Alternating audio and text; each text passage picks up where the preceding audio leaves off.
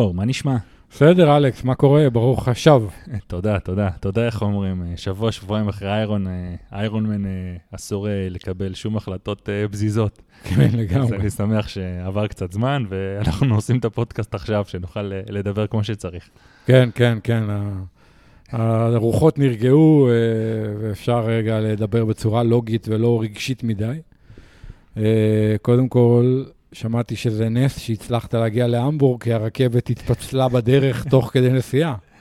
כן, שמע, זה סיפור אה, אחד ההזויים, והייתי בטוח שבהתחלה עובדים עליי, שזה לא אמיתי. היינו שישה חברים שנסענו. אה, מגיעים בעצם, אה, בשביל להגיע להמבורג, קודם כל מגיעים לשדה תעופה בברלין, ומשם לוקחים רכבת להמבורג של איזה שעתיים כמעט.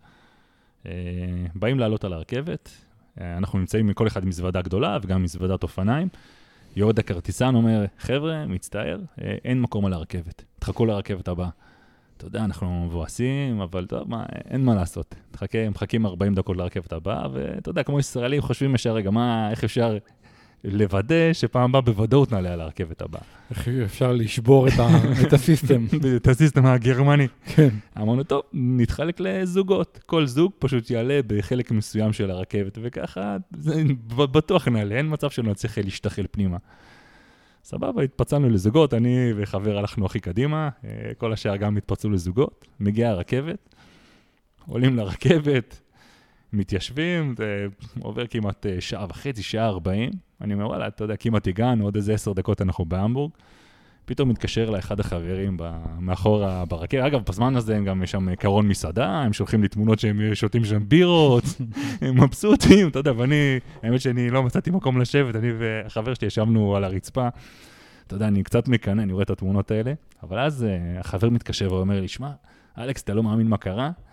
הרכבת התפצלה, ואנחנו במקום להמבורג, אנחנו נוסעים בכיוון האחר לגמרי, לפולין איפשהו. אתה יודע, הוא מספר לי את זה, זה היריב. ואני, אתה יודע, אני, אני מסתכל על מי שהבחור שאיתי זוהר, ואני אומר, שמע, מה, מה, זה לא מצחיק אפילו, מה, עובד עליי? כלומר, זה, זה נמוך, אז מה, מה זה הבדיחה הזאת? פשוט ניתקתי לו את הטלפון, חשבתי שהוא עובד עליי. גדול. בוא נגיד ככה, עשר דקות אחרי זה אנחנו יורדים מהרכבת, וכשהרכבת הגיעה, בקרון שנכנסתי, היו מאחוריו עוד איזה 20 קרונות. אני, אני יורדים מהרכבת, אני מסתכל שמאלה, אני רואה שאנחנו בקרון האחרון. ואז בעצם אני מבין שבאמת איכשהו הרכבת התפצלה. ומה שקרה, שהם באמת נסעו לכיוון האחר לגמרי, הגיעו לאיזה חור, נתקעו שם כמה שעות עד שהם הצליחו לחזור. בסופו של דבר, אנחנו הגענו למלון בשלוש בצהריים בערך, הם הגיעו למלון בעשר בערב. וואו. כן, משהו מטורף לגמרי, גם שלחתי עכשיו, שלחתי לך סרטון מהמלון. כן, כן, כן. סיפרתי לכם על המקרה, ובאמת, זה משהו שהכי מצחיק, שגם מישהו גרמני מברלין נתקע איתם גם באותה, באותו סיפור, כי לא, לא, זה פשוט... אפילו המקומיים לא... לא כן, לא שמעת פעם על רכבת שמתפצלת באמצע? קודם כל, לא, לא שמעתי, אבל... uh, שמע, בגרמניה הכל יכול להיות. נכון. אבל זה בהחלט אה, לקח, uh, אתה יודע, ללמוד גם למי שנוסע לאיירמן המבורג בעתיד. אם מישהו נוסע ברכבת מברלין, לשים לב שאתה עולה על הקרון שנוסע להמבורג. וגם uh, עוד דבר, נסעתם ביום רביעי. אז כאילו, גם אם הגיעו ב-10 בלילה, זה לא נורא, אתה לא כזה בלחץ. נכון, כי עדיין נכון. יש לך את חמישי, שישי, נכון. שבת, כאילו, אתה יודע... כן, לא, לא, לא, לא היינו בלחץ, אבל שמע, זה, זה מבאס להתחיל ככה את כל המסע הזה. זה... כן, כן. היינו במלון, ואתה יודע, אתה יודע שהם שם, הרגשנו לא נעים. כן. אבל שמע, הם שרדו עשר שעות ברכבת גרמנית, זה גם משהו... לגמרי, כן. כן. טוב, אבל בואו נעשה קאט, נעשה, בואו נדבר על אה, התחרויות שהיו, נדבר באמת קצת על התחרות בהמבורג, אחרי זה אני אספר קצת על התחרות שלי, ויש לנו עוד הרבה נושאים מעניינים היום. יש אה, אחלה פרק, אז בואו בוא נתחיל. אז אה, המבורג, שמע, אני חושב שאי אפשר לא להתחיל מהתאונה. בעצם... אולי אחת התאונות הכי קשות שהיו באיירומן אה, אי פעם. זה לא התאונה הראשונה, אבל זה בהחלט יוצא דופן. אתה יודע, בגלל שמי שנהרג זה בכלל רוכב אופנוע, שבעצם הרכיב צלם מדיה. אה, הצלם נפצע. אה, להבנתי הוא לא נפצע מאוד קשה, אבל הצלם פצוע, והרוכב אופנוע נהרג. בעצם מה שקרה, הם נסעו בשיירה, ליוו את המקצוענים, את המובילים במקצוענים. והייתה תנועה של רוכבים של אופניים גם ממול. כן, והכביש מאוד צר גם. אה, קטע מאוד צר לאורך הנהר באיירומן המבורג, וכפי הנראה הרוכב אופנוע אה, רצה לעקוף אופנוע אחר, והוא כנראה לא שם לב, או שכח, או לא ראה, או... אבל הגיעו אופניים ממולו, והוא התנגש ברוכב אופניים. פשוט פנים לפנים, ממש... פנים אה, לפנים, ותחשוב שנגיד הוא ליווה את המקצוענים, הוא בטח היה ב-45 קמ"ש, 50 קמ"ש, והזה שבא מולו הוא גם היה אחד האייג' גרופים החזקים. החזקים. אז תחשוב שזה במהירות המצטברת זה 80 קמ"ש, כן. 80-90 קמ"ש. זה אימפקט רציני מאוד. האמת, אני הופתעתי שהרוכב אופניים לא נהרג. כן, זה כולם, כל מי שאני מספר לו את הסיפור הזה, אף אחד, כולם מופתעים מזה שזה באמת הרוכב אופנוע. אה, סיפור כן. אה, מטורף. אז זהו, הרוכב אופנוע נהרג, והרוכב אופניים נפצע, וה- והצלם נפצע. אה, זה קרה בשלב די מוקדם בתחרות, אה, ברכיבה, ואתה יודע, בהתחלה לא דיברו על זה, אני ראיתי את השידור, את השידור החי. אה, לא עקבתי 100% מהזמן אחרי השידור, אבל תוך כדי שעשיתי עוד דברים, ככה השידור היה פתוח. מתישהו התחילו כל מיני שמועות שם בקומנטים של השידור, ואחרי זה הבנתי שהם מחקו כל מיני הערות של אנשים וכל מיני, אתה יודע, פוסטים וזה. אה, בסופו של דבר המשיכו בתחרות, טכנית, כאילו התחרות נמשכה, אבל מכיוון שהיה שם פינוי רפואי, טיפול ופינוי רפואי מאוד משמעותי, כולל מסוקים, אז uh, בעצם לא יכלו לרכוב על הכביש הזה ב- ב- בשלב הזה, אז בעצם עצרו את המתחרים קצת לפני התאונה, ונתנו להם ללכת ברגל כזה, לעשות איזה מעקף מסביב. Uh, האמת, ראיתי תמונות של הדבר הזה, כאילו שרואים אותם עולים לסוללה, אתה יכול לספר תכף מהזווית האישית שלך. מעקף של uh, כמה מאות מטרים ללכת ברגל, ואז לחזור לרכוב. העניין הוא שזה עשה הרבה בלאגן, כי היו כאלה שהספיקו לעבור לפני התאונה, גם. מהאייג' גרופרים. היו כאלה שאולי הגיעו אחרי שנגמר כל הפינוי הזה, אז הם גם יכלו לרכוב, והיו כאלה שבהקפה הראשונה שלהם עשו את המעקף הזה ברגל. אני לא בדיוק יודע מה היה בהקפה השנייה, כלומר, זה עשה הרבה סלט בתחרות, כן. מלבד הטרגדיה הנוראית, אתה יודע, שהיא עצובה ו... אה, והכול, גם היה, מבחינת תחרותית, זה היה בעיה קשה. כן, כאילו, אתה יודע, אני לא, לא רואה איך אפשר לצאת מבחינתם טוב מהדבר הזה. בסופו של דבר, מה אתה עושה עם הזמנים? כל אחד פה עשה תחרות קצת שונה. יש בסוף זמנים, ונניח צריך להכריע, יש פה סלוטים לאליפות עולם, מה, מה אתה עושה עם הזמנים? כן. פודיומים. בסוף, אגב, הם השאירו את כל הזמנים כמו שהם, לא משנה מי עשה איזה מסלול, הזמנים נשארו מוחלטים, שגם זה אה, בעייתי, אנחנו נדבר על זאת בהמש- בהמשך. אה, אבל אתה יודע, יש גם. הרבה שאלות שיכולות להיש... להישאל פה, האם אה, היה צריך לעצור את התחרות, האם, האם אולי אה, דווקא ההפך, אולי היה צריך לתת לכולם להמשיך אה, בצורה מסוימת, אבל אני חושב שהיה שם ברגע מסוים שהיה שם כל כך הרבה בלבול, גם שלהם, של המארגנים, ואנשים שם היו בשוק לגמרי, גם, אתה יודע, תשמע, מישהו מת שם. אז אה, אתה יודע, גם קשה, קשה לשפוט את זה, אתה יודע, כי להיות גם במקום הזה, מקום אה, לא נעים, לא נוח. שמע, אני אגיד לך משהו. אה, איירומן, קודם כל, היסטורית, לא עוצרים תחרויות, גם כשקורות אה, טרגדיות. נכון, בואו נזכיר שגם בשחייה, גם אה, ב- בישראל, בהרבה אה, איירומנים, כן. גם והרבה. איירומנים, מישהו נפטר ואף פעם לא עוצרים על זה תחרות, ופה גם, גם התגובות פה שראיתי, גם של המקצועני וגם של איירומן, יש פה קצת אה, צביעות גם בכל הדבר הזה.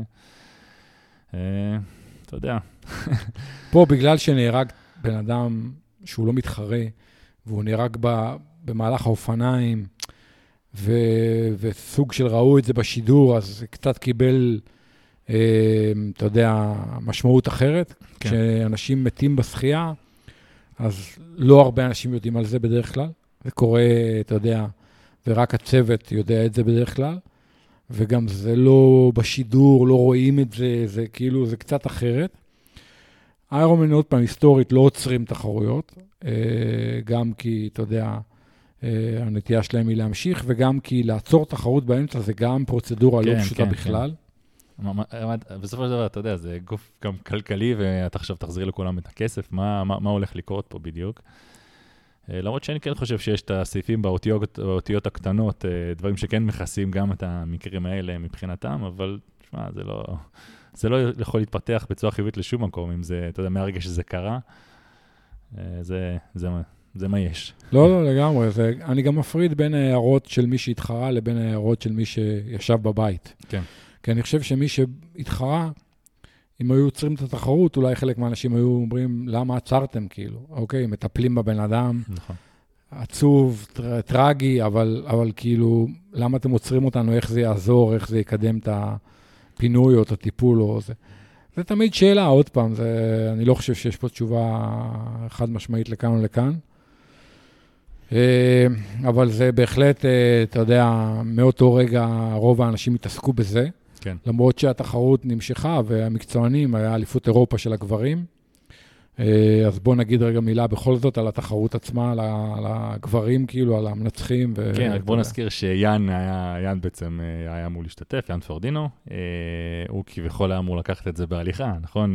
כמה ימים לפני זה שמענו שהמתחרים העיקריים שלו, שזה אליסטר בראונלי וגם מקס, מקס ניומן.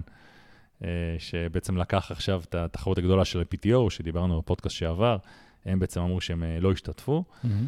אז זה די השאיר לו את הכל פתוח, אבל מסתבר שבסוף זה לא, עדיין לא הספיק לו. כן, והוא סיים רביעי. כן, אה, שמע, היה זמנים סופר כן, מהירים. הוא סיים רביעי באיזה 7.30. כן.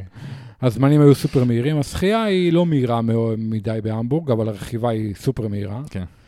אה, והריצה היא גם אחלה ריצה, אתה יודע, המנצח רץ 2.31, אז אה, אתה יודע, זה, זה...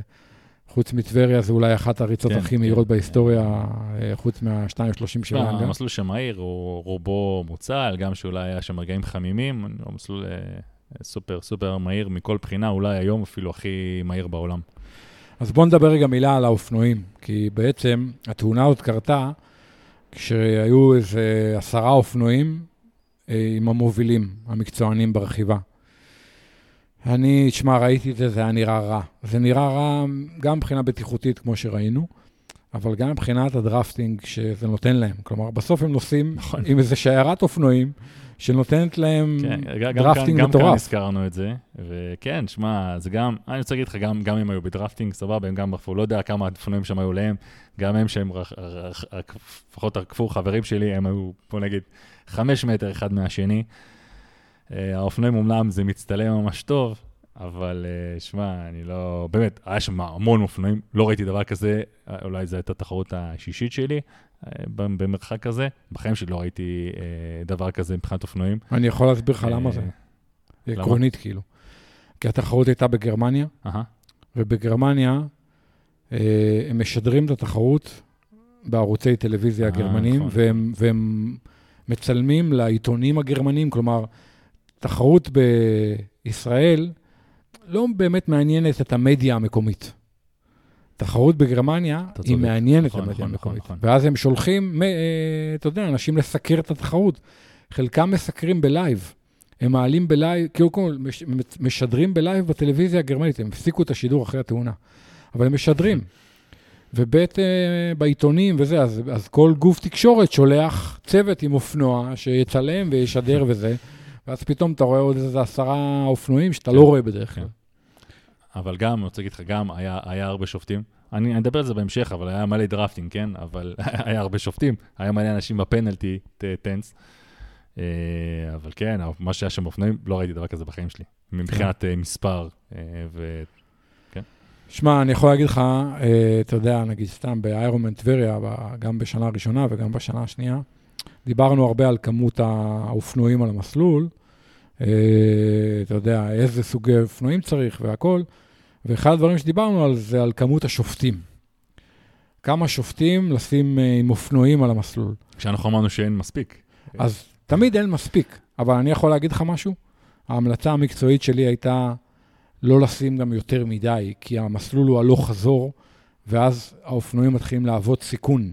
זאת אומרת, נניח שהיינו יכולים לגייס 30 אופנועים ו-30 שופטים. זה קצת יותר מדי מבחינת מה שהמסלול יכול להכיל, מבחינה בטיחותית. אתה כן, מבין את כן. כן. אתה, לפעמים אתה אומר, תשמע, מה עדיף לי, בטיחות או, או שיפוט? אני אומר, אם זאת הדילמה, אז בטיחות. כן, אז אני רוצה להגיד לך, גם, גם באיסרמן יש משהו כזה, יש שם מגבלה למספר אופנועים, בגלל תאונה שאגב, אה, תאונה קשה שקרתה בין אופנוע לרוכב אופניים אה, לפני כמה שנים, וגם בגלל זה יש יש מגבלה לדברים האלה. אז אה, פה גם, גם עכשיו, אה, הרי הם אה, הפיקו כאילו לקחים מהדבר הזה, וכאילו גם תהיה מגבלה על המספר, אבל עדיין אה, הוא יהיה גבוה, אני מאמין, לא כמו, ש... לא, לא כמו בארץ. כן. כן, כן. אה, אז הזכרת במילה את ה drafting, שזה כן, נושא, וואו. יש שני נושאים שאנחנו מדברים עליהם תן לי, הרבה, תן תן אני- חומרים אסורים ב drafting. כן, כן, אני כבר כאילו נמאס לי לדבר על זה, אבל אתה יודע מה, אני אספר על התחרות שלי, אני אגיע לזה, בוא נדבר על זה, אני, בוא נשאיר את זה. כמה אוקיי. דקות. סבבה, אבל אז בוא נדבר על התחרות שלך, ואז אה, אוקיי, אוקיי, נדבר על אז, אה, ה drafting. אולי, אולי כאילו נתחיל דווקא לפני, כי אני דווקא חושב, כי זאת התחרות הראשונה יחסית בין כל תחרות הקיץ שקורות, אז יש הרבה אנשים דווקא שהולכים לנסוע אה, בקיץ הקרוב לכל מיני תחרויות, אז אולי זה ייתן כמה, אולי הם נמצאים במצב דומה, או אז אולי, אתה יודע, זה אולי ייתן כמה טיפים. אז אה, חודש לפני התחרות, אה, היה לי סוג של פציעה. אה, נפצעתי ב hamstring, וזה מנע ממני בעצם אה, לרוץ, לעשות כמה ריצות ארוכות. לא- מתיחה לא, ב- מתיחה. מתיחה, מתיחה, אבל מתיחה רצינית, אפשר להגיד. אה, אז קודם כל, אני אספר איך זה קרה, הרגשתי שאני בעומס. זה קרה ביום כזה שהיה לי איזה סוג שהייתי צריך לבצע אימון אינטרוולים בריצה. ידעתי שאני מרגיש לא, לא משהו, ידעתי שזה טיפשי לגמרי לבצע את האימון כמו שהוא כתוב, והנכון, אה, אה, אה, כאילו בדרך כלל במצב כזה אני מוריד את העצימויות, מוריד את ה... בעיקר מוריד בעצימות של האימון, עושה משהו הרבה יותר רגוע. ופה, אתה יודע, אתה, יש לך הרבה מוטיבציה, ואתה אומר, טוב, אני רוצה להשלים את כל התוכנית, אני רוצה להשלים את התוכנית כמו שזה כתוב. אה, ברוב טיפשותי עליתי אל ההליכון ועשיתי איזה אימון מסוים, אה, וגם כשעשיתי אותו, בזמן שעשיתי אותו, הרגשתי, אתה יודע, הרגשתי את זה קורה כבר, אבל אמרתי, לא, לא, אני, אסיים, אני אסיים. שזה הכי טיפשי שיש, כי אני יודע שזה, אתה יודע, בראש, אני יודע שזה זה, זה מטומטם. גם, וכבר כבר כשירדתי מההליכון הבנתי שקרה פה משהו לא טוב. אחרי כעבור כמה שעות, שבקושי הצלחתי לדרוך על הרגל, אה, אתה יודע, התחלתי להילחץ, אבל ס- התחלתי לטפל בזה מהר, כבר, אה, אתה יודע, דיברתי איתך, אה, מה- מהר מאוד אה, קבעתי טיפול, אה, אתה יודע, יש לי, עשו לי טיפול ברגל, אה, והתחלתי לעשות כל מיני תרגילים, כל, כל מה שאפשר, לנוח, לשים taping, בעצם כל דבר אפשרי. כן. ככה בערך, בערך שבוע, בערך שבועיים, שבועיים וחצי, אה, או בקושי רצתי, או, או ריצה מאוד, בצעדים מאוד קטנים, כי זה אתה מתיחה ב hamstring, ואז בצעדים יותר אה, קטנים, אז אתה פחות מאמץ אותו. אם היא ריצה בקצב מאוד קל, אה, אפילו גם ריצות, אה, כי עכשיו זה, זה בערך הזמן, זה ה money time שאתה עושה בעצם את הריצות הכי ארוכות, מהמם. ופתאום אני לא מצליח לעשות אותם בקצב שאני רוצה. ואז, אבל שמע, אבל איכשהו, באמת, שבועיים לפני התחרות, אה, אחרי שאתה יודע, עשיתי כל מה שצריך כביכול כדי לצאת מזה, אה, הצלחתי לצאת מזה, ואתה יודע, כבר בשבוע של התחרות, אה, הרגשתי כאילו אני פיקס, כאילו, גם מבחינת כושר, אמנם, כאילו, עשיתי הרבה פחות ממה שהייתי עושה בדרך כלל, שאולי דווקא זה אולי לטובה אפילו, כן. אה, לא הרגשתי שאיכשהו הכושר שלי נפגע או משהו בסגנון.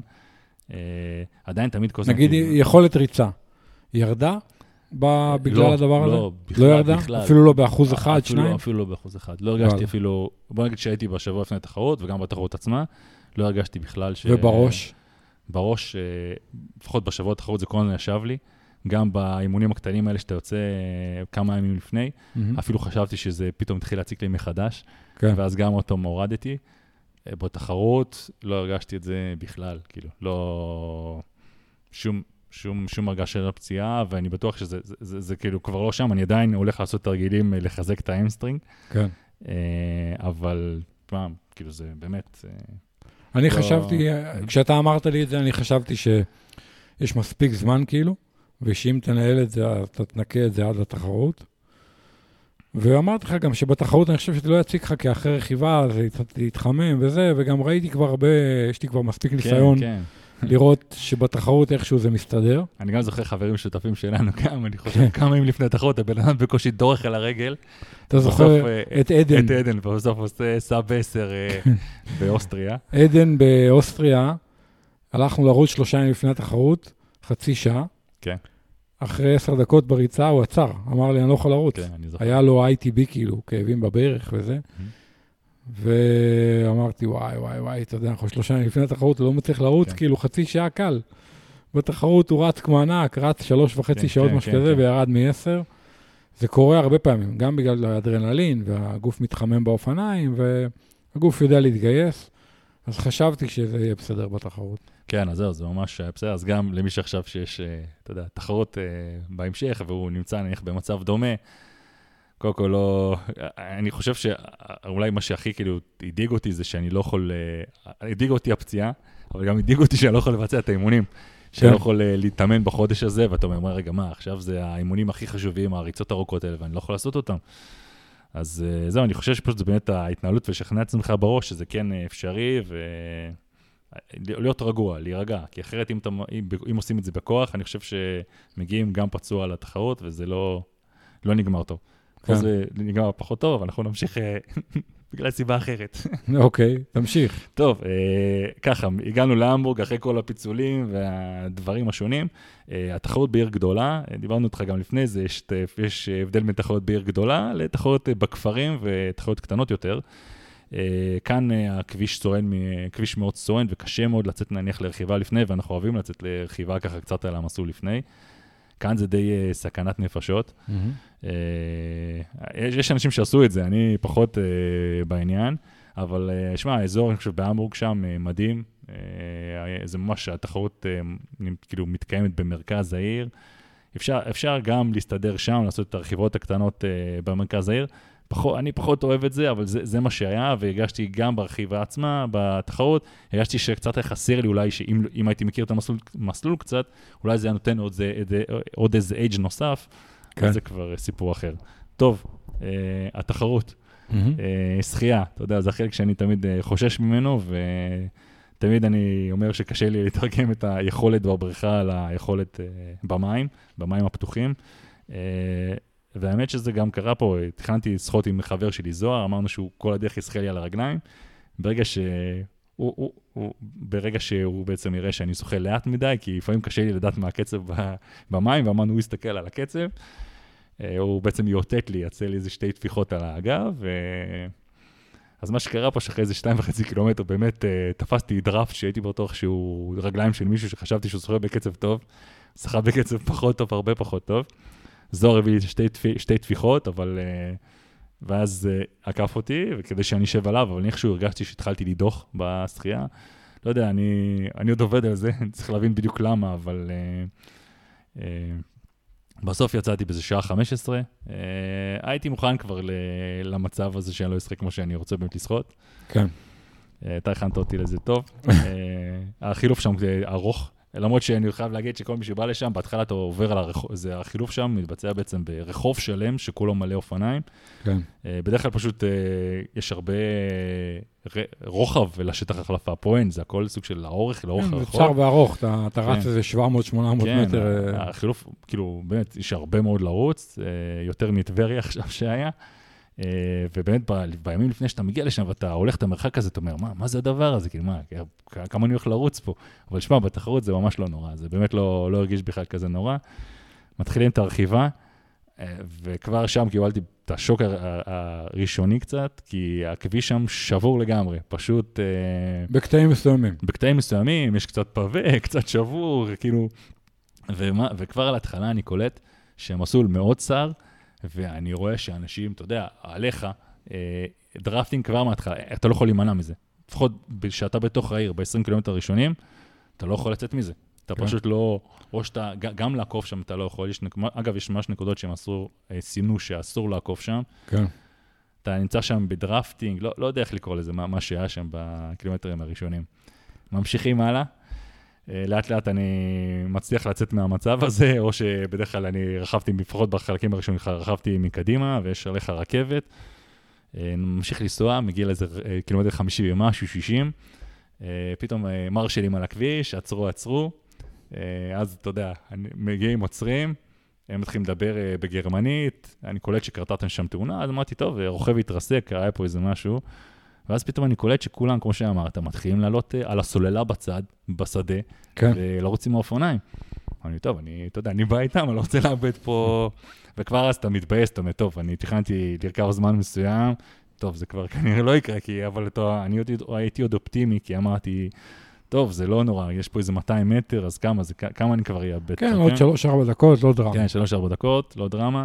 רץ את השדה וגם יורד אותו עם הקליטים, זה כאילו, זה, זה הזוי. בא, קופץ לך ישר חזרה לאופניים, ממשיכים לרכב. רוכבים עוד איזה 2-3 קילומטר, שוב פעם מרשלים על הכביש. אה, עוצרים אותנו, אומרים לנו, לא, אתם לא יכולים להמשיך, הפעם באנגלית. אה, אתם צריכים עכשיו להסתובב, לחזור פה חזרה בכביש, להגיע ולעשות את הסיבוב, זה, בהמבורג יש שתי הקפות, אתם צריכים לעשות את ההקפה השנייה ולחזור לפה דרך בהקפה השנייה ותמשיכו. משהו בסגנון. ואז כבר הבנתי שזהו, הלך עליך. זה הלך, הלך, התחרות פה הלכה לגמרי. זאת אומרת, נתנו לכם לעשות את המעקף, המשכת קצת לרכב, ובסוף הם החליטו לשנות את ההחלטה. ואז אני שואל אותי, למה לעזאזל, בדיוק, למה, למה הם עצרו? ואז אני אומר, זה כנראה שהשלב שהם היו בשוק לגמרי מכל מה שקרה שם, והם לא ידעו איך להמשיך.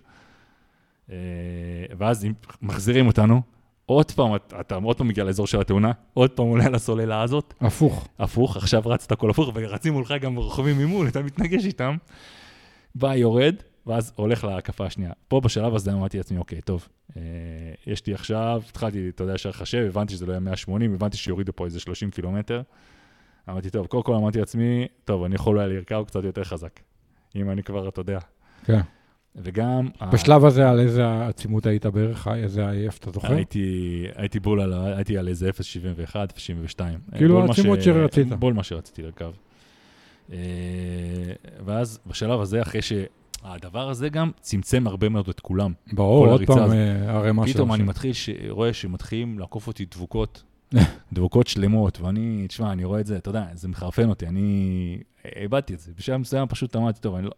או שאני עכשיו מקדימה, או שאני יושב מאחורי הכי אחרון, ואני יושב על מרחק חוקי, אני לא הולך אה, לעשות את הדבר הזה, כי שמע, אנשים שיושבים באמת גלגל על גלגל, זה כמו רכיבת דבוקה.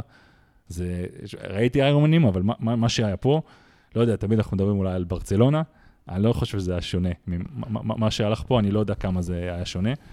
אה, קיצור, ואז מה שקורה, שאתה יושב אחרון גם בדבוקה שכזאת, אתה כל פעם בשביל, אה, אתה יודע, הם פתאום בורחים לך כולם, אתה צריך להגביר, אה, להוריד, כל פעם זה מין כאלה, כל פעם היה לי מין סרג'ים כאלה, מין קפיצות של 600 ואט, אה, להשיג אותו, לחיצות, כאילו, לחיצות, כן. להשיג את האחרון, או שבשלב מסוים פשוט תקפתי אותה, ואמרתי, טוב, אני מוביל, כאילו, כבר בשלב הזה התנהלתי והתחלתי להתנהל כבר לא טוב, כי באיזשהו מקום הייתי סופר עצבני, הבנתי שזה כבר לא, לא יהיה זה, וכל ההתנהלות שם שלהם, שזה פשוט, אתה יודע, אתה גם רוכב חוקי, פתאום פעם מישהו נכנס לך באמצע, כאילו, כל מיני דברים שאתה לא, לא מאמין ש...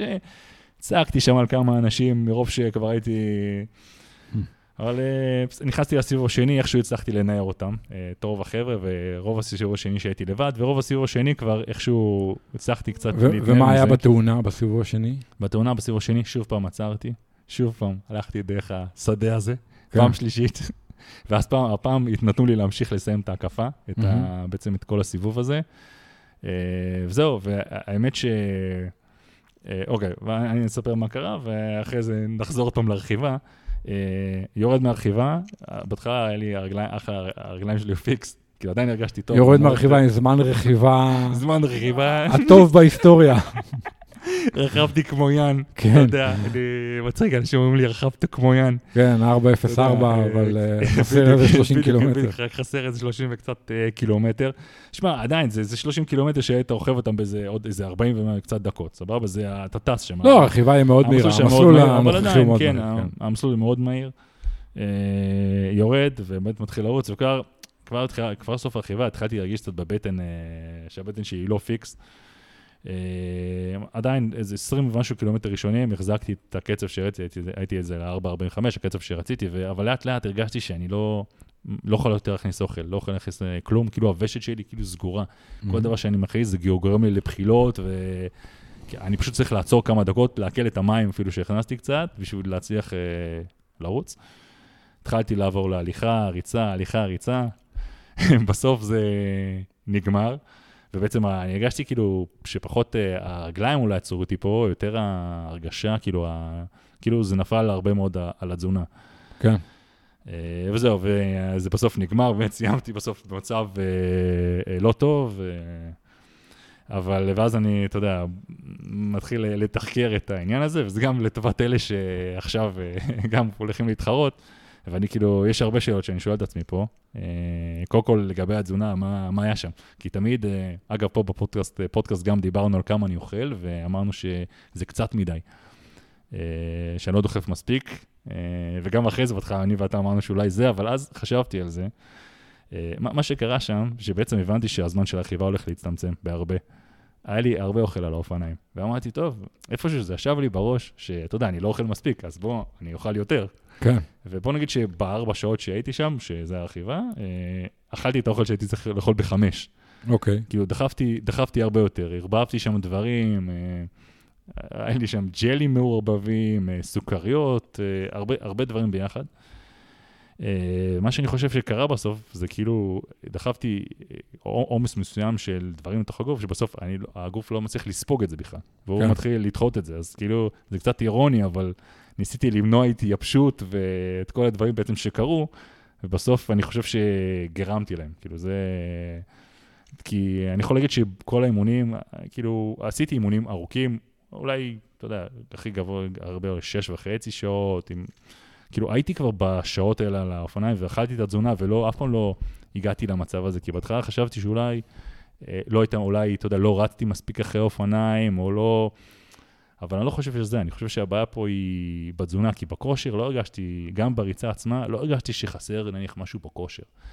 כאילו הרגליים היו סבבה, אבל, כן, אבל כן. הגוף, אתה לא יכול לרוץ, כן, כי כן, אתה הגוף, לא... כי הגוף לא מסוגל, כי הגוף לא מסוגל, כאילו, שאתה לא יכול להכניס יותר כלום, זה כאילו, אתה כל הזמן במין הגשת בחילה, קשה לי, כאילו, קצת אה, אה, לתאר את זה, אבל זה כאילו, בשלב מסוים בסוף אתה נמצא בין מציאות ללא, כאילו, אתה כבר לא חצי מחובר בכלל למה שקורה. תחושה לא נעימה, אבל אני, כאילו, אחרי שחשבתי על זה, באמת ישבתי על זה המון, ניסיתי להבין מה זה, מה קרה. אה, אני די חושב שהרוב פה נפל על. התזונה והאוכל, ש- וזה לאו דווקא שדחפתי פחות, אני חושב שדווקא מה שקרה שדחפתי יותר ויותר, הרבה דברים ביחד. איזוטוני, סוכריות, כל ה... כאילו, זה סוג של יצא, יש משקה איזוטוני, אז זה כאילו יצא תרכובת היפורטונית, שכאילו זה משהו שלגוף יותר קשה בעצם אה, לקבל. אה, בעצם אה, לוקח זמן עד שזה שוקע. אה, זה לדעתי ה... כן. שמע, מעניין מה היה קורה אם הכל היה כאילו כרגיל, אם לא הייתה תאונה כן, והיית כן. רוכב כרגיל וזה, מה היה קורה בריצה?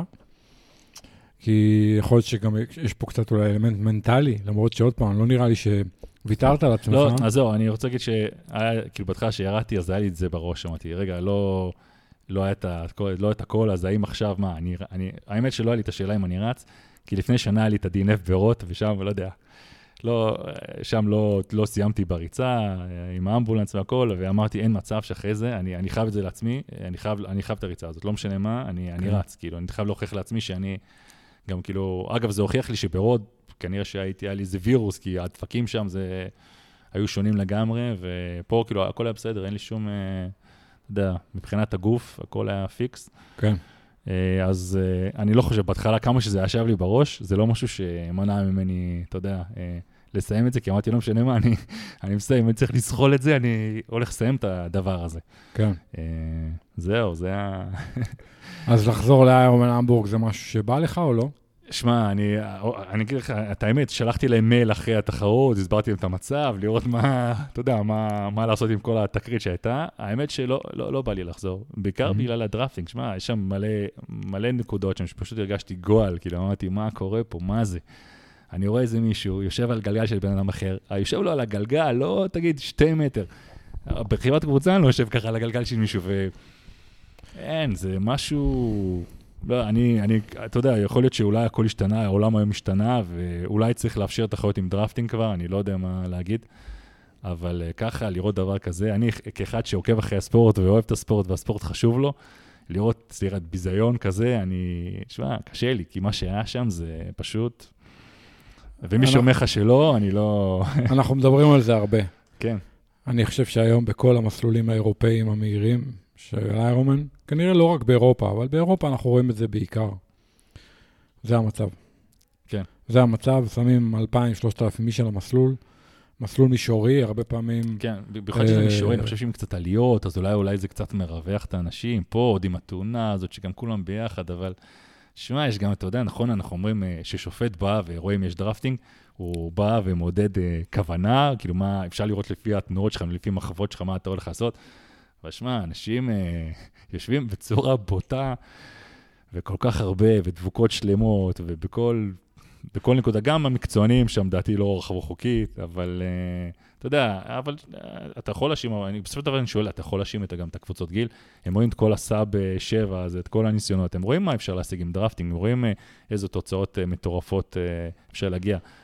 אה, אגב, אני חייב להגיד עוד פעם עוד איזה משהו מצחיק, שירדתי לריצה, בגלל שרכבתי כל כך טוב, ירדתי עם אנשים ש...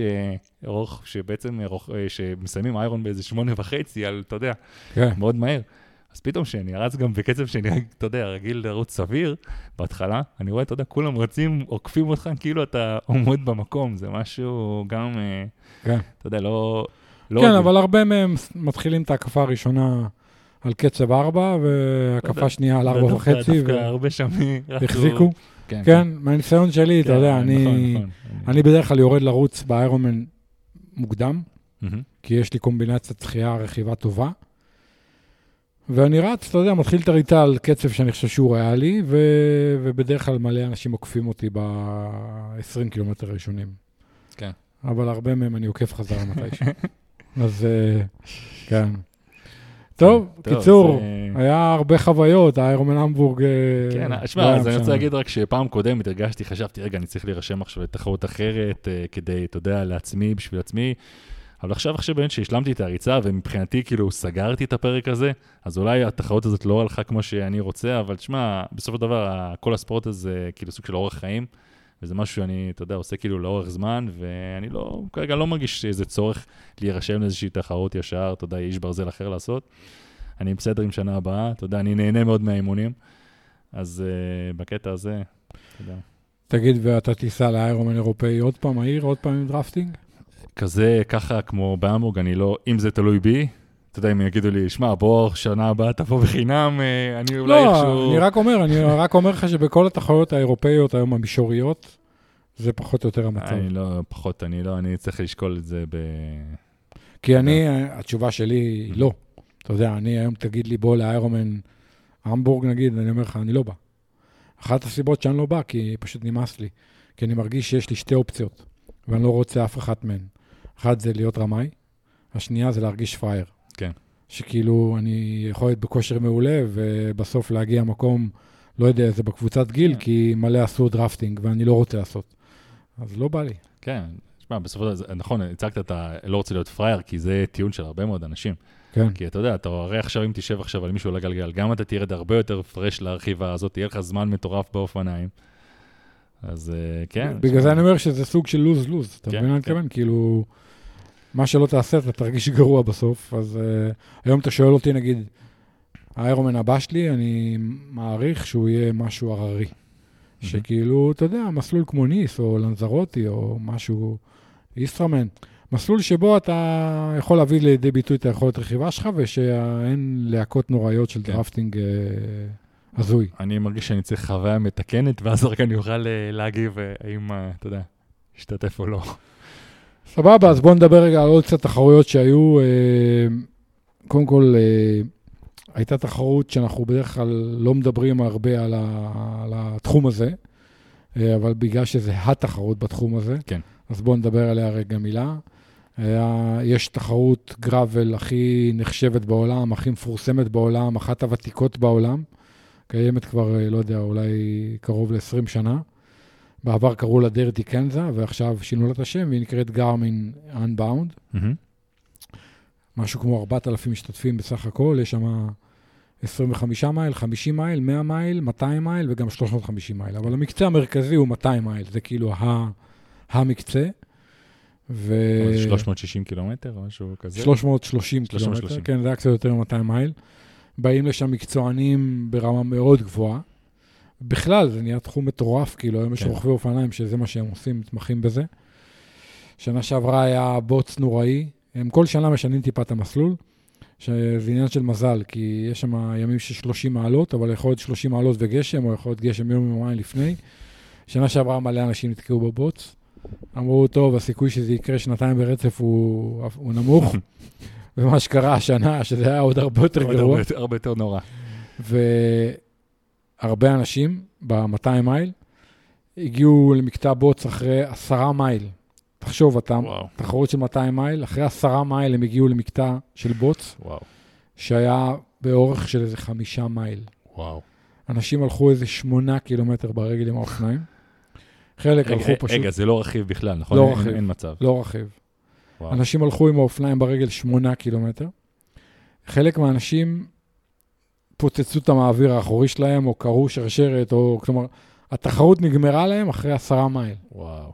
כאילו, אנשים שבאו מכל וזה- העולם. זה משהו שרציני, אתה מכל, אתה יודע, אתה מגיע מחו"ל, זה משהו שאתה מתאמן, כמו שאנחנו מתאמנים לאיירון מן, הם מתאמנים לזה. כן, כן. וואו, וואו.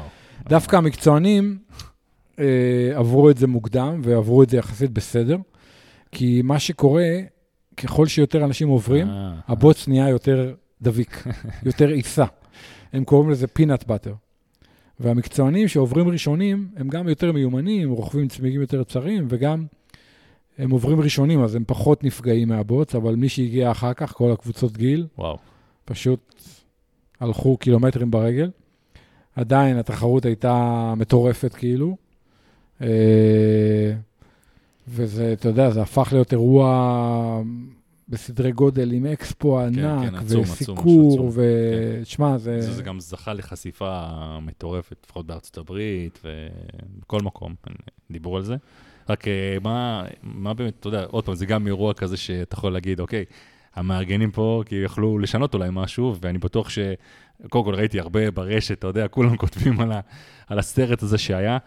מה, מה, מה אנשים אומרים, כאילו, מה... אז מה חלק מהאנשים אומרים, זה, זה התחרות וזה המסלול, ותקבל את זה, וחלק מהאנשים אומרים, לא, המארגנים היו צריכים לקלוט את זה יום-יומיים לפני, ו- ולהכין חלופה, ולהפעיל איזושהי חלופה של מעקף, כאילו.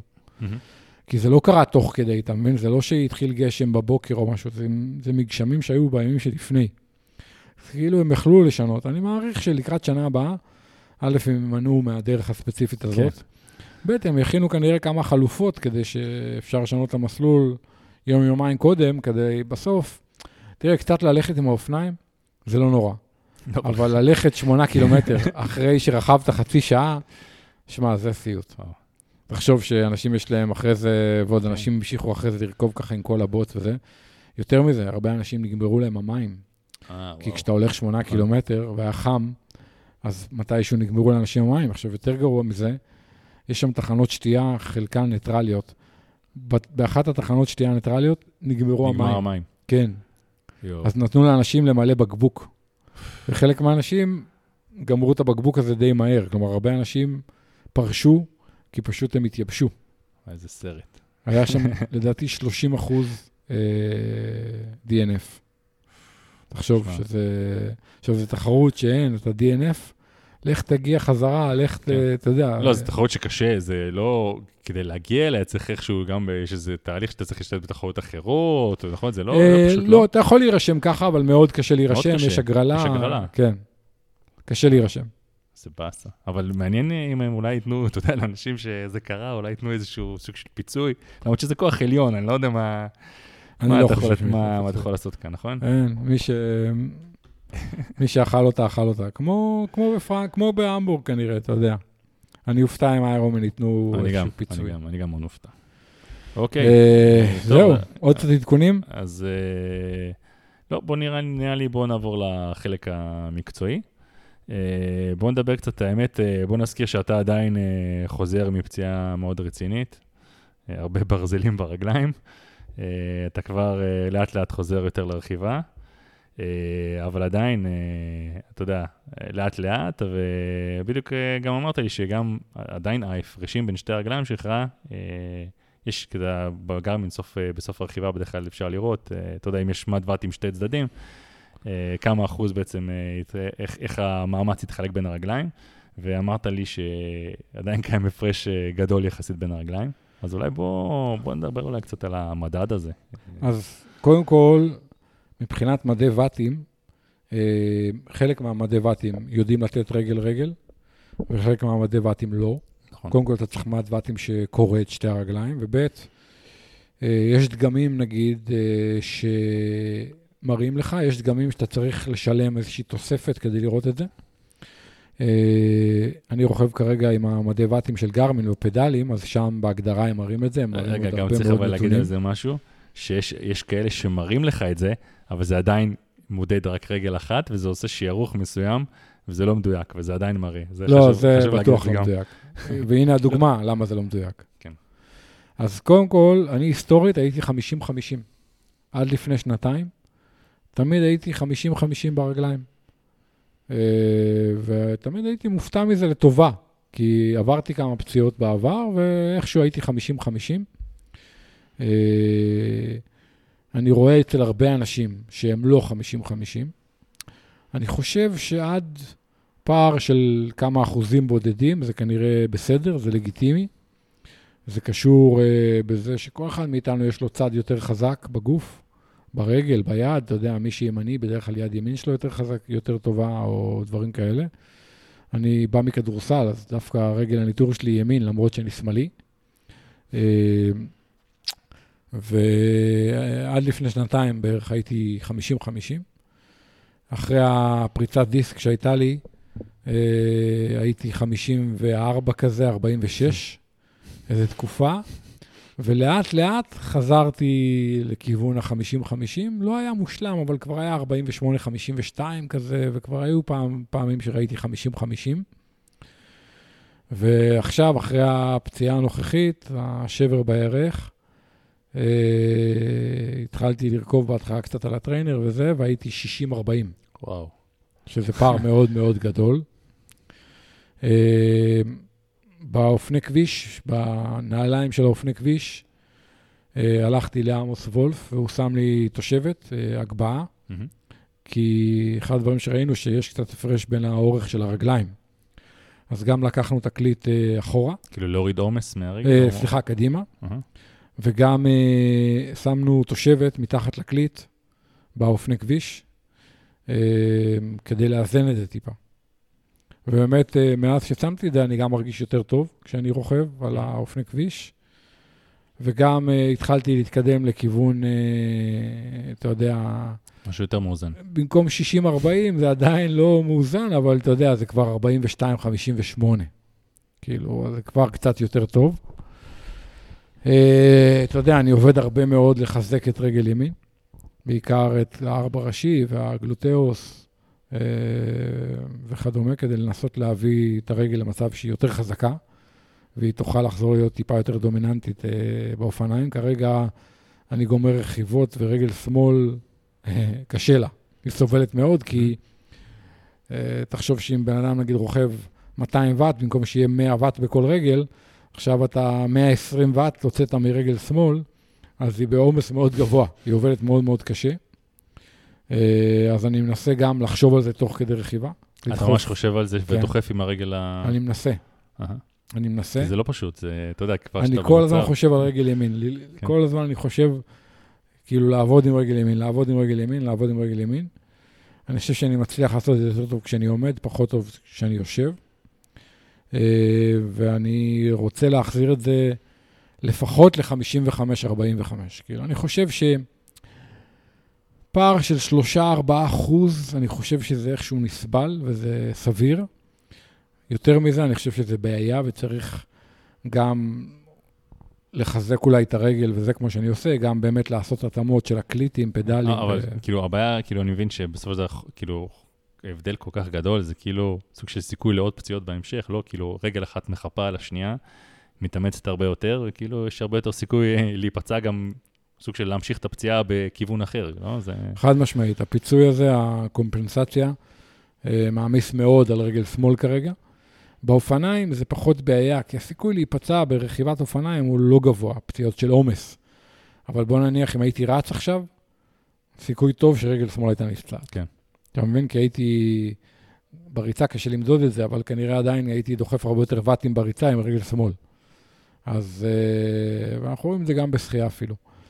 אז כן, אתה יודע, אני מטפל ברגל שמאל, לא פחות טוב ממה שאני מטפל ברגל ימין, כי אני יודע שהיא בעומס מאוד גבוה, אתה יודע, אז אני חושב עליה כל הזמן ומטפל בה. אני רואה כשאני עושה עיסוי, שאתה יודע, רגל שמאל היא מאוד בעומס, כאילו. אה, למרות שהרגל הפצועה היא ימין. כן. אה, ואני, אתה יודע, באמת עושה הרבה חיזוקים, הרבה תרגילים, אה, ומנסה לחזור לאיזון כמה שיותר. אני חושב כל מי שיש לו את הנתון הזה ומסתכל עליו, אם הוא יותר מ-55-45, הוא צריך לעשות משהו. כן, כי יכול להיות שכמו שאמרנו, זה סכנה לפציעה. אה, בסופו של דבר. וגם, כן, אתה אולי מאבד הרבה כוח, אולי אתה נכון. לא יעיל, כאילו, אתה מבין? אני כן יודע באמת שכמו הפלטה הזאת ששמו לך של ההגבהה, זה בדרך כלל פתרון אה, אה, שבדרך כלל עושים לדבר הזה, וזה הרבה פעמים יכול מאוד לעזור. אז מי שבאמת סובל מהבעיות האלה, זה משהו שלגמרי הייתי בודק גם. כן, ו- ועוד דבר שאני עושה, אני עושה קצת רגל-רגל על הטריינר. כאילו, אני עושה רק עם רגל ימין, הרגל ה- שכרגע היא פצועה, כדי לגרום לה לדווש לבד, ואני חושב שזה גם חשוב ברמה השרירית וגם ברמה העצבית, כאילו. אה, כן. וזה מאוד קשה לי. אני מדווש וואו, כן. רק עם רגל ימין, תקשיב, אני מדווש מרובעים. מה זה מדווש מרובעים? השרשרת דופקת. אתה מבין? כן? אני מדווש עם רגל שמאל, חלק. אני מדווש עם רגל ימין, אתה שומע טק, טק, כאילו, אתה מבין? כאילו יש איזה gap כזה, והשרשרת ממש נמתחת וכאילו דופקת. טוב, אז יש, יש, יש עוד דרך. כן, כן, יש עוד הרבה אבל דרך. התרגיל הזה באמת מצוין, ואני גם יודע שהרגל רגל, אה, הרבה טריאטלטים, גם, אה, גם בעילית וגם אה, בכלל במרחקים היותר קצרים, אה, גם רגל רגל בקדנס מאוד גבוה, ובאמת הפידול הרציף הזה, זה גם להפעיל ככה את השריר, זה משהו שמאוד אה, מאוד עוזר בכל המישורים, גם תמיד, גם כשאתה לא פצוע. חד משמעית. כן. אחלה, טוב, נעבור לנושא הבא, וזה, אולי זה, נדבר קצת על ציוד. החליפה של uh, בלומנפלד, אוקיי? החליפה הלבנה, אגב, שהוא כבר סוג של, אפשר להגיד, החליף חליפות, הייתה את החליפה מהוואי, uh, יש את החליפה שיש לו עכשיו, ובכלל, בואו נדבר קצת על אולי חליפות ודברים שעושים לאחרונה עם חליפות, ואולי נדבר גם... חליפת טריאטלון שעולה אלף יורו? אלף יורו. ה- הדגם ה... הדגם הכי, הכי עולה אלף, הדגם הפחות עולה 800 רק. אה, כביכול היה איזשהו מותג, שהמותג שהוא עוד התחרה איתו בהוואי, קוראים לו Trimtex? Trimtex. אגב, אה, ניסיתי חליפה שלהם אה, לפני שנה, לא התלהבתי בכלל. גם יקר מאוד, איזה 400 יורו. לא, לא, לא שווה את הכסף לדעתי, החזרתי אותה. כן. אבל עכשיו הם כאילו פתחו מותג על שלהם, כמו, יודע, כמו שיש ברכבים. לא יודע, זה כמו... מעל ה Trimtex, כמו שיש כאילו. לקסוס וטויוטה, אז כן. אה, מעל ה Trimtex הם פתחו מותג חדש שקוראים לו סרפס, משהו בסגנון, ובעצם נראה לי מציעים חליפות אה, סוג של custom, אה, כביכול שמנדפות יותר, עם טכנולוגיה... הם אומרים לפחות שהושקע שם מאוד, הרבה מאוד בפיתוחים הטכנולוגיים שלה, וכמובן שהנורבגים, לפחות בלומנפלד. הזאת, אווירודינמי, שיהיה יותר מהיר, כאילו. כן, יותר מהיר ויותר מנדף. Uh, שמע, אני לא יודע, אלף דולר, uh, אלף יורו, uh, האם הם מצדיקים חליפה, לא משנה כמה מהירה שתהיה? Uh, יכול להיות שכן. אתה יודע, תמיד אנחנו מדברים על ה... במיוחד אנחנו אוהבים לדבר, אני מאוד אוהב גם, uh, על לדבר על מרג'ינל גיינס, על ה... באמת על השיפורים הקטנים האלה שאתה יכול לעשות. אתה גם יכול להגיד, אוקיי, יש את המעביר האחורי הזה של קרמיק ספיד, שגם עולה הון תועפות, האם זה השתי בת האלה, שלוש בת האלה, זה מה ש... אני מאמין שבאמת אולי ברמות הכי גבוהות, אה, יש בזה משהו. אה, ועדיין יש לי הרגשה, זה כמו ב... עם הנלי קרבון, בסופו של דבר, אה, החליפות האלה, ברמות האלה, יש כמה חברות היום שמציעות אה, דברים כאלה, שהם יחסית מאוד שווים. אה, זה גם משהו שמאוד קשה למדוד, זה מאוד תלוי גם במבנה גוף שלך, כל אחד יגיב בצורה שונה לדברים האלה. אה, זה, עוד פעם, אנחנו רואים את זה גם בעולם האופניים, גם כשניסו לשבור את אה, שיא השעה כבר כמה פעמים, אז באמת בונים חליפות קאסטום, חליפות נגש קאסטום, וגם אנחנו רואים את זה בטורים וזה, שהם לקיטי נגש, הם חלק מהרוכבים, הרוכבי על, כאילו, משקיעים אלפי יורואים בחליפות נגש שבנויות כאילו קאסטום. אני יודע על חליפות שהגיעו ל-3,000 יורו. אה, 3,000? כן, אה, בנגש. אה, אתה יודע, אבל שם, נגש כזה בטור, יכול להיות שחליפה כזאת שווה כמה שניות, והכמה שניות האלה בסוף כן. זה מנצח את הטור. ראינו את זה, אתה יודע, לא מזמן בג'ירו. אה, בטריאטלון, אתה יודע, אם חליפה יותר מהירה בוואט או שניים, אה, שמע, אולי זה יכול לנצח, אבל כנראה למקצוענים, לאייג' גרופר, וואלה, אתה יודע, נראה לי השקעה מאוד מאוד כן, גדולה. מאוד מאוד גדולה. אגב, אנקדוטה מעניינת, גם השלחתי לך איזה סרטון אה, לפני התחרות בהמבורג של איזה מחקר שעשו.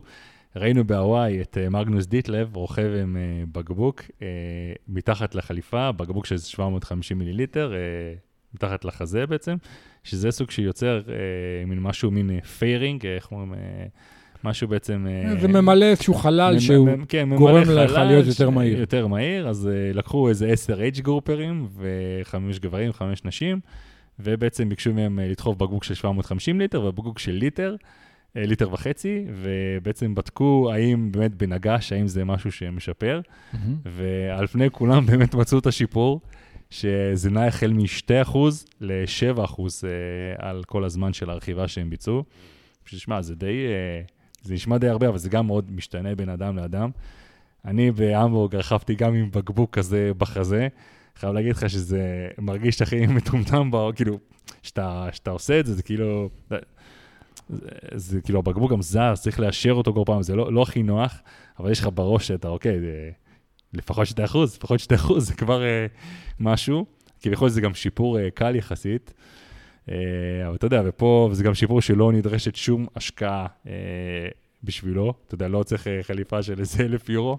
זול, אתה יודע, זול. מדברים תמיד כמה ואטים אתה חוסך או כמה זמן אתה חוסך ביחס לכסף. כן. כלומר, נגיד קסדת נגש, גלגל דיסק, חליפה, פולי קרמי, אתה יודע, כל הדברים שחוסכים גרביים, או...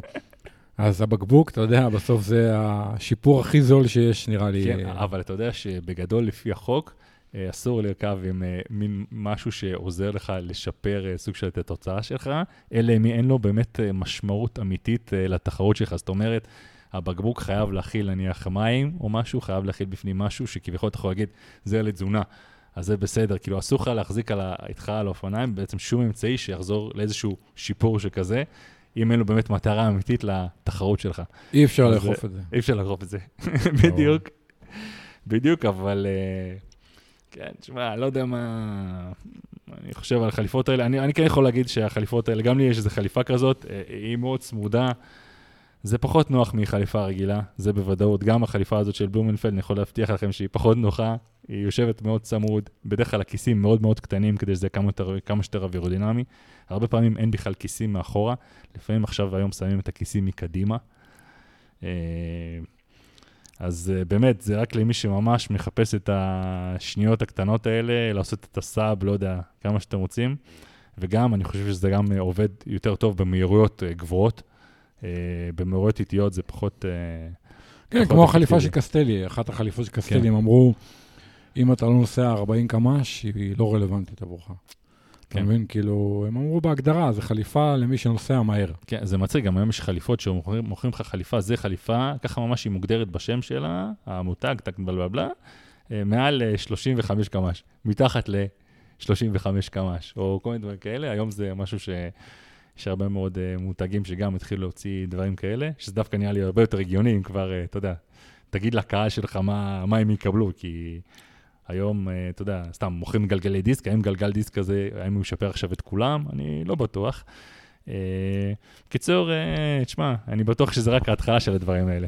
העובדה שאם אם הם מוכרים חליפות באלף יורו, זה אומר שאנשים קונים ועושים מזה כסף, אז אני מאמין שרק נראה עוד ועוד חברות שנכנסות לתחומים האלה, כי יש פה כסף, דעתי. אז אפרופו אה, ציוד, בואו רגע נדבר מילה על נעלי קרבון. אני אוהב את השם באנגלית סופר שוז, מהמם. בעברית לא יודע אם אפשר לתרגם את זה, נעלי על, לא יודע, לא, נשמע רע. סופר שוז בעצם הכוונה היא לכל הליין של הנעלי קצה של השנים האחרונות, שבכולן יש שילוב של קרבון, רפידת קרבון, ואיזשהו חומר, אה, נקרא לזה ספוג במרכאות, אה, בסוליה, שהשילוב בין הקרבון הקשיח לספוג עם השיכוך והקפיציות, אה, משלם, מייצר איזושהי נעל שנקרא לה נעל על או סופר שו.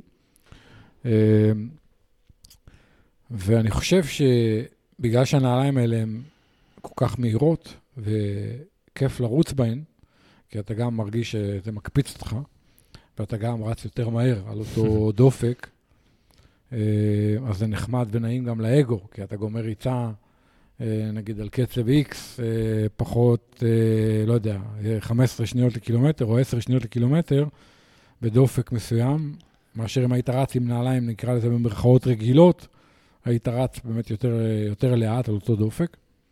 ואז אנשים מתמכרים גם לתחושה וגם לקטע של הקצב והאגו והכיף של לרוץ מהר והכול. ולאט לאט ממצב שהם רצים בנעליים האלה רק בתחרויות, הם מתחילים לרוץ בהם באימונים, ולאט לאט זה נהיה לא רק באימון מהירות, אלא יאללה, כל ריצה אני עושה בנעלי קצה, נעלי על. לא משנה שזה עולה ים כסף, כי חלק מהדגמים האלה הם לא לונג לסטינג, כלומר הם מוגבלים בקילומטראז'. חלק מהחברות אולי מוגבלים פחות. בכמה זמן שהם אפקטיביים לפחות, מוגבלים כן. באפקטיביות, כאילו, כן. ואני חושב שזה טעות. לרוץ בנעליים האלה באימונים, אולי נגיד פעם בשבוע באימון, אבל לא יותר מזה, כי אני חושב שזה... גם לא צריך את זה מבחינת המהירות. אתה לא צריך, ב... כשאתה הולך לרוץ עכשיו שעה ריצה קלה, אתה לא צריך סופר שוק. נכון. אתה לא צריך לרוץ מהר, להפך. אתה יודע, לפעמים זה שאתה רץ מהר גורם לך לרוץ חזק מדי, כי אתה אומר, וואי, התחלתי את הריצה, עברו עשר דקות או רבע שעה ואני על קצב מסוים. וואי, לא בא לי עכשיו שהוא ירד, אז אני אמשיך לרוץ הכי מהר שאני יכול, כדי שהקצב ימשיך מדויק, uh, להיות מדויק, כן. מהיר. Uh, והדבר השני זה פציעות. אני חושב שבסופו של דבר, כנראה, שלרוץ יותר מדי בנעליים האלה, מייצר עומס. אז זהו, אז זה אני אולי יכול, אולי אסייג אותך פה. אה, לפחות לאנשים מסוימים. אני, אני חושב שזה מאוד תלוי גם בנעל. אני חושב שיש היום הרבה סוגים של הנעליים האלה, ואני יכול להגיד לך שרצתי בכמה סוגים, ובזוג אחד אני יכול להגיד לך שפה דווקא אני מרגיש יותר, אה, שזה יותר משכך, ונעל אחרת, אני מרגיש שבאמת, וואלה, אם אני עכשיו רץ איתה פה הרבה, יש פה הרבה יותר סיכוי לפציעה, בדיוק כמו שאתה אומר, אז אני חושב שזה גם... זה שוני גם בנעליים האלה, וכמה שיכוך כל אחת גם מציעה. כנראה גם בנעליים וגם זה מאוד פרסונלי. כן. אבל אני חושב ש... לחלק מהאנשים לרוץ יותר מדי בנעליים האלה, בנעלי על האלה, בסופר שוז האלה, באימונים, בשוטף הזה, זה טעות. אה, גם מבחינת העומס והפציעות והכול. כן, אני, אני אגיד אה, כאילו, מכמה נקודות. קודם כל, אה, נכון, גם ברכיבה, אתה תמיד יש לך תחרות ויש לך נניח גלגלי תחרות. אתה לא אוכל עם גלגלי תחרות, לרוב בכל אימון, כי אתה גם איפה שכאילו באופן, באופן מנטלי, אתה אומר, אוקיי, אני כאילו שומר את הגלגלים האלה ליום, ליום הספציפי הזה, והם ייתנו לי את, ה, אה, את התוספת הנוספת הזאת שאני צריך. אה, אז אני, אני גם, על הנעליים, אני גם אוהב לחשוב ככה, גם אני, אני לא רצתי עם ה... יש לי כמה סוגים, אני לא רציתי אותם ב, ביום כמעט אף פעם. אה, אז כאילו גם בקטע הזה, אני לא חושב ש... אתה יודע מה, אם הייתי עכשיו רץ איתם גם כל פעם, היה מרגיש לי הרבה פחות מיוחד, וגם בתחרות אולי. גם איפשהו בראש, זה, אתה יודע, גם אנחנו יודעים שלראש יש חלק מאוד גדול בכל העניין, כן. זה היה פחות, אה, פחות משפיע. אה, אבל כן, אני, אתה יודע, אני גם שומע הרבה מקצוענים שמדברים על זה, אה, וגם אני יודע שהם לא מתאמנים אה, לרוב עם הנעליים האלה, אה, כמו שאמרת, אבל אימונים מהירים לפעמים, כמו אימון אינטרוואלי, עם טמפו כזה, הם כן אה, פעם אחת בשבוע אה, יכולים לצאת איתו, וגם כי הם כאילו רוצים לתרגל את הנעל. אה, אבל אותם אני נניח יותר מבין, כי הם מתחרים כל כך הרבה, אז אה, זה יותר נניח אה, ברור לי. אבל באמת, לבן אדם הרגיל, אני, אני גם לא הייתי ממליץ לרוץ איתם יותר מדי. גם באסה, הן נשחקות מאוד מהר. הסוליה שם בדרך כלל נהרסת, באמת. אחרי שתי, שתיים, שתיים, שלוש ריצות, מספיק 60 קילומטר על הנעל, כבר אתה רואה שחצי סוליה שם כבר איננה. אז כן, אני איתך בזה. טוב, קיבלנו איזו שאלה, בואו רגע נענה עליה. שאלה. שהיא רלוונטית לדעתי לכמה עשרות ישראלים השנה. Uh, השנה אליפות העולם באיש ברזל נערכת בשני uh, מוקדים. הגברים מתחרים ב-10 לספטמבר בניס, והנשים מתחרות בהוואי, uh, אם אני זוכר נכון זה ב-14 לאוקטובר. Uh, הרבה ישראלים קיבלו סלוטים לניס בשבועות האחרונים, בעצם uh, מיילים מאיירומן טבריה. ויהיו שם כמה, כנראה, כמה עשרות ישראלים באיירומן ניס uh, בספטמבר. יש איירומן ניס פעמיים השנה, אחד עכשיו ואחד בספטמבר, שהוא אליפות העולם. המסלול רגע, בניס... רגע, המסלול אותו מסלול? כן, לדעתי כן. המסלול בניס הוא מסלול לא פראייר, עם אה, הרבה טיפוס. אני חייב להגיד שגם בלוגו של התחרות רואים רוכב על אופני כביש, אז זה כבר מרמז על משהו.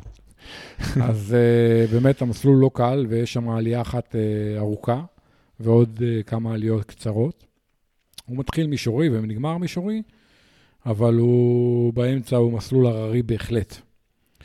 Uh, ושאלה שקיבלנו, ושאלה רלוונטית, כי אני יודע גם מספורטאים שאני עובד איתם, והם בדילמה הזאת, האם נכון יותר לבוא עם אופני כביש או עם אופני נגש?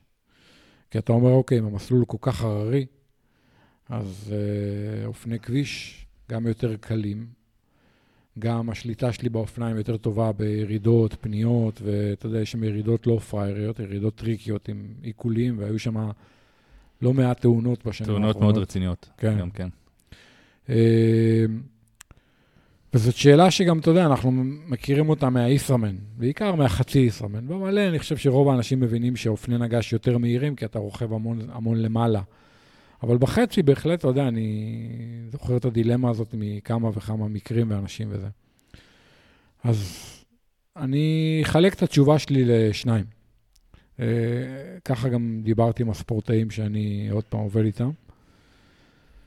קודם כל, אין פה תשובה חד משמעית. בזמנו, כשהיה חצי בניס, אליפות העולם בחצי, באיירומן 70.3, אז uh, גוסטה בילידה ניצח עם אופני כביש. ורוב המקצוענים היו עם אופני נגש. ואני חושב שהמקצוענים הגברים יבואו לניס, אני מעריך ש-80-90% מהמקצוענים יהיו עם אופני נגש. Uh, כי כן, יש שם קטעים מישוריים, והם יודעים גם לשלוט באופניים, רובם טוב מאוד בירידות, ויש להם אופני נגש קלים יחסית. אז בעלייה זה פחות קריטי. אה, אבל לגבי האייג' גרופרים, אני חושב שזה מאוד מאוד תלוי. אני, אני אענה את זה בצורה אה, מחולקת. קודם כל, השאלה היא, מה רמת המיומנות רכיבה של הבן אדם? כמה ה bike handling שלו הוא טוב, כמה הוא שולט באופניים, בפניות, ירידות וכדומה, ויש לו ביטחון על האופניים. אם הוא מרגיש הרבה יותר בטיחותי ובטוח על האופני כביש מאשר על האופני נגש, אז אין שאלה, הוא צריך ללכת עם אופני כביש. השאלה השנייה זה כמה הוא חזק, כי לטפס עם האופני כביש זה תמיד יותר, יותר קל, כי הם יותר קלים בעיקרון. אז אם אתה לא מספיק חזק, טפס עם האופני נגש, אולי עדיף שתלך עם אופני כביש. אה, אני חושב שזה מאוד תלוי באיזה אופני כביש ואיזה אופני נגש יש לבן אדם. בוא נניח שבן אדם מושקע באופני נגש, יש לו אופניים קצה של 40-50 אלף שקל, mm-hmm. עם מערכות מעולות והכול מעולה. ובאופני כביש, כאילו, אתה יודע, יש לו איזה אופניים בנות uh, 6-7 שנים, עם מערכות פחות טובות, ואתה יודע, קצת כבר uh, הכל עייף וזה. אז אולי כן עדיף ללכת עם האופניים, אופני נגש, כי זה האופניים הטובים שלו, כן. והאופני כביש, יכול להיות שהם כבר לא במצב כל כך, וזה. יש גם אולי אנשים שהם להפך. כלומר, יש פה בעיניי כמה פרמטרים שהם שיקול לקבל את ההחלטה. אני חושב שזה מאוד פרסונלי, אני לא חושב שמה שנכון לאחד בהכרח נכון למישהו אחר. אה, אז ככה אני רואה את זה. אני חושב שמי שהולך, נגיד, עם אופני כביש, יכול אולי לשים גלגלים יותר עמוקים, כדי כן להרוויח טיפה מהירות בקטעים המישוריים וכדומה. ומי שהולך עם אופני נגש צריך ללכת עם גלגלים לא עמוקים מדי, כי בסוף גם העומק של הגלגלים משפיע על המשקל של האופניים. אנחנו יודעים נכון. שרוב הדיסקים יותר כבדים מגלגלים פחות עמוקים. למרות, למרות שאם זה עכשיו אה, דיסק ממש מהשנים, ממש שנתיים האחרונות, אולי כן עדיין הייתי שוקל לקחת את הדיסק, אבל זה שוב פעם מאוד תלוי ברוכב, כאילו, זה תלוי מאוד כן. בחוזק של הרוכב. אבל עדיין יכול להיות הפרש בין גלגל אחורי, נגיד כן. סתם 70, לבין דיסק במשקל. יכול להיות הפרש של כן, כמה מאות כן, גרמים. כן. אז זה כן משמעותי. Uh, אתה יודע, בזמנו בניס, בתחרות של החצי, נדמה לי שזה היה קינלה שבא עם אופניים בלי צבע. הוא אמר, וואלה, הצבע זה לא הרבה, אבל נכון, זה, נכון. זה שוקל טיפה. הוא הוריד איזה 200 גרם על הצבע של האופניים. כן, על הצבע. כן. אז uh, אתה יודע, מי שהולך לשם צריך לחשוב על כל גרם, כי זה הרבה טיפוס, מצד שני, עוד פעם, בטיחות לפני הכל וביטחון על האופניים וזה, אתה יודע, זה גם... אה, כל הפניות, ירידות, צריך לחשוב עם איזה צמיגים הולכים, לדעתי צריך ללכת עם צמיגים יחסית רחבים, עם אחיזה טובה. אה, אז אתה יודע, זו שאלה שנשאלנו, אבל היא בהחלט רלוונטית ללא מעט אנשים. כן, אני באמת חושב שמה ש... לדעתי המסלול שם גם מאוד uh, טכני יחסית, גם בירידות, במיוחד בירידות, שזה החלק ה... כאילו, המפחיד, זה... זה מה שצריך בסופו של דבר להשפיע על ההחלטה, האם לקחת את האופני כביש גם. אה, אז שמע, אני אישית, אם הייתי עכשיו מגיע לשם, אני כנראה הייתי בא עם אה, אופני כביש, אלא רק בגלל הפחד שלי מה... מכל הסיפורים ומכל התאונות שהיו שם, ואני זוכר גם את עדן שהשתמש, שהשתתף שם בחצי וסיפר לי כמה... הוא רכב עם האופני נגש. הוא רכב עם האופני נגש. כן. אז בגלל זה אני חושב, לפחות אני, אני הייתי בוחר אופני כביש, אבל אני, אני מאמין ש... מי שעכשיו גם מתאמן לתחרות הזאת, בסופו של דבר זה אליפות עולם, אני מאמין שאנשים מתאמנים ברצינות, אז אתה יודע, הם בוחבים במסלולים דומים אולי גם בארץ, אז הם, הם, בן אדם לרוב יכול להעריך את השליטה שלו אה, על האופניים, אז אני מאמין שכבר בשלב הזה אפשר לקבוע עם מה, עם מה ללכת. היית שם אירובר? על האופני כביש? הייתי שם אירובר, כן. הייתי שם אירובר, כי עכשיו, הרי על אופני כביש אתה לא... יש לך עם הונדה עם כידון עגול או כידון שטוח? אה, כידון עגול. אז אתה יכול לשים אירובר. נכון. כי מי שיש לו כידון שטוח, אווירודינמי, נגיד כמו אצלי, אתה לא יכול. אתה לא יכול לשים אירובר. אתה לא יכול לשים אירובר.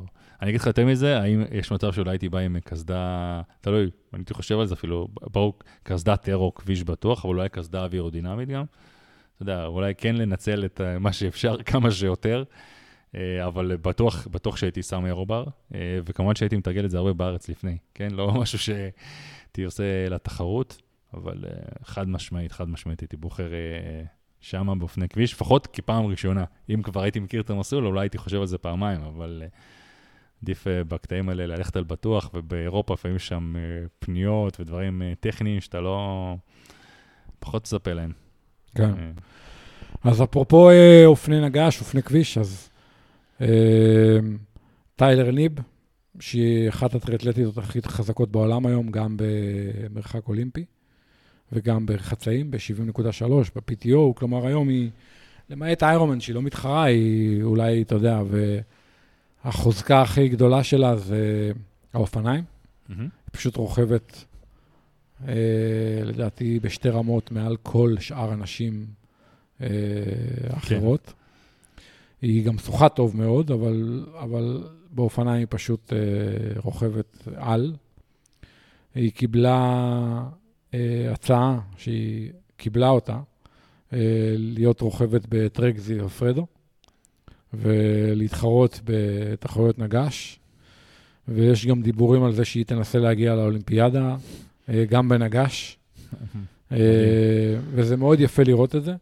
בעצם היום אנחנו יודעים שיש את קמרון וורף, שרוכב באינאוס, והוא גם עושה איש ברזל. שהוא עדיין מצליח איכשהו לעשות את שניהם ביחד, שאתה אומר איך זה יכול, איך זה אפשרי בכלל. אבל הוא קודם כל רוכב אופניים, ואחרי זה טריאטלט. אני מניח שגם כאן יהיה איזה מצב, אני מקווה, בטוח שיש שם איזה חוזה, כנראה הם משלמים לה הרבה יותר ממה שהיא מקבלת היום, והיא כנראה תצטרך להיות קודם כל מחויבת להם, אבל שמע, זה שכבר uh, תולים בה כאלה תקוות, זה מדהים. כי כביכול היא לא באה מהענף, אז כאילו, מה... אז זה באמת, uh, נניח, אני, אפשר אולי להגיד, אולי בענף, אולי שם אין מספיק נשים חזקות, אבל זה לא נכון. כי עובדה גם בגברים, שמע, יש מלא רוכבים חזקים ועדיין לקחו את קמרון וורף, כן? אז uh, מדהים שמישהו שלא בא, כאילו, ספ, לא ספציפי לענף הזה, שהוא עדיין מצליח להיות כך חזק, שהם בוחרים בו. אני uh, מסכים איתך. תראה, קמרון וורף, הוא, הוא בא מאופניים לטריאטלון. היא באה מהטריאטלון, עכשיו הולכת לאופניים, כאילו, אתה מבין? היא עושה את, ה... נכון. את הכיוון ההפוך. אני חושב שמגנוס דיטלב הוא רוכב ברמה של להיות רוכב אופניים, מבחינת הוואטים. אני לא יודע איך הוא יהיה מבחינת, נגיד, אם הוא היה הולך לתחרות אופניים, איך הוא היה מבחינת ה bike skills ו bike handling. שמעתי רעיון עם טיילר ניבי, אמרה שהיא חוששת מזה גם מאוד, כאילו מלהיות רוכבת אופניים. אה, והיא אמרה להם שהיא בהנהגה שהיא סבבה, אבל להיות רוכבת במרוצי אופניים, היא רוצה רגע לראות שהיא באמת בנויה לזה ושהיא... כן, לדעתי זה משהו שדורש הרבה, הרבה השתפשפות, תרתי משמע.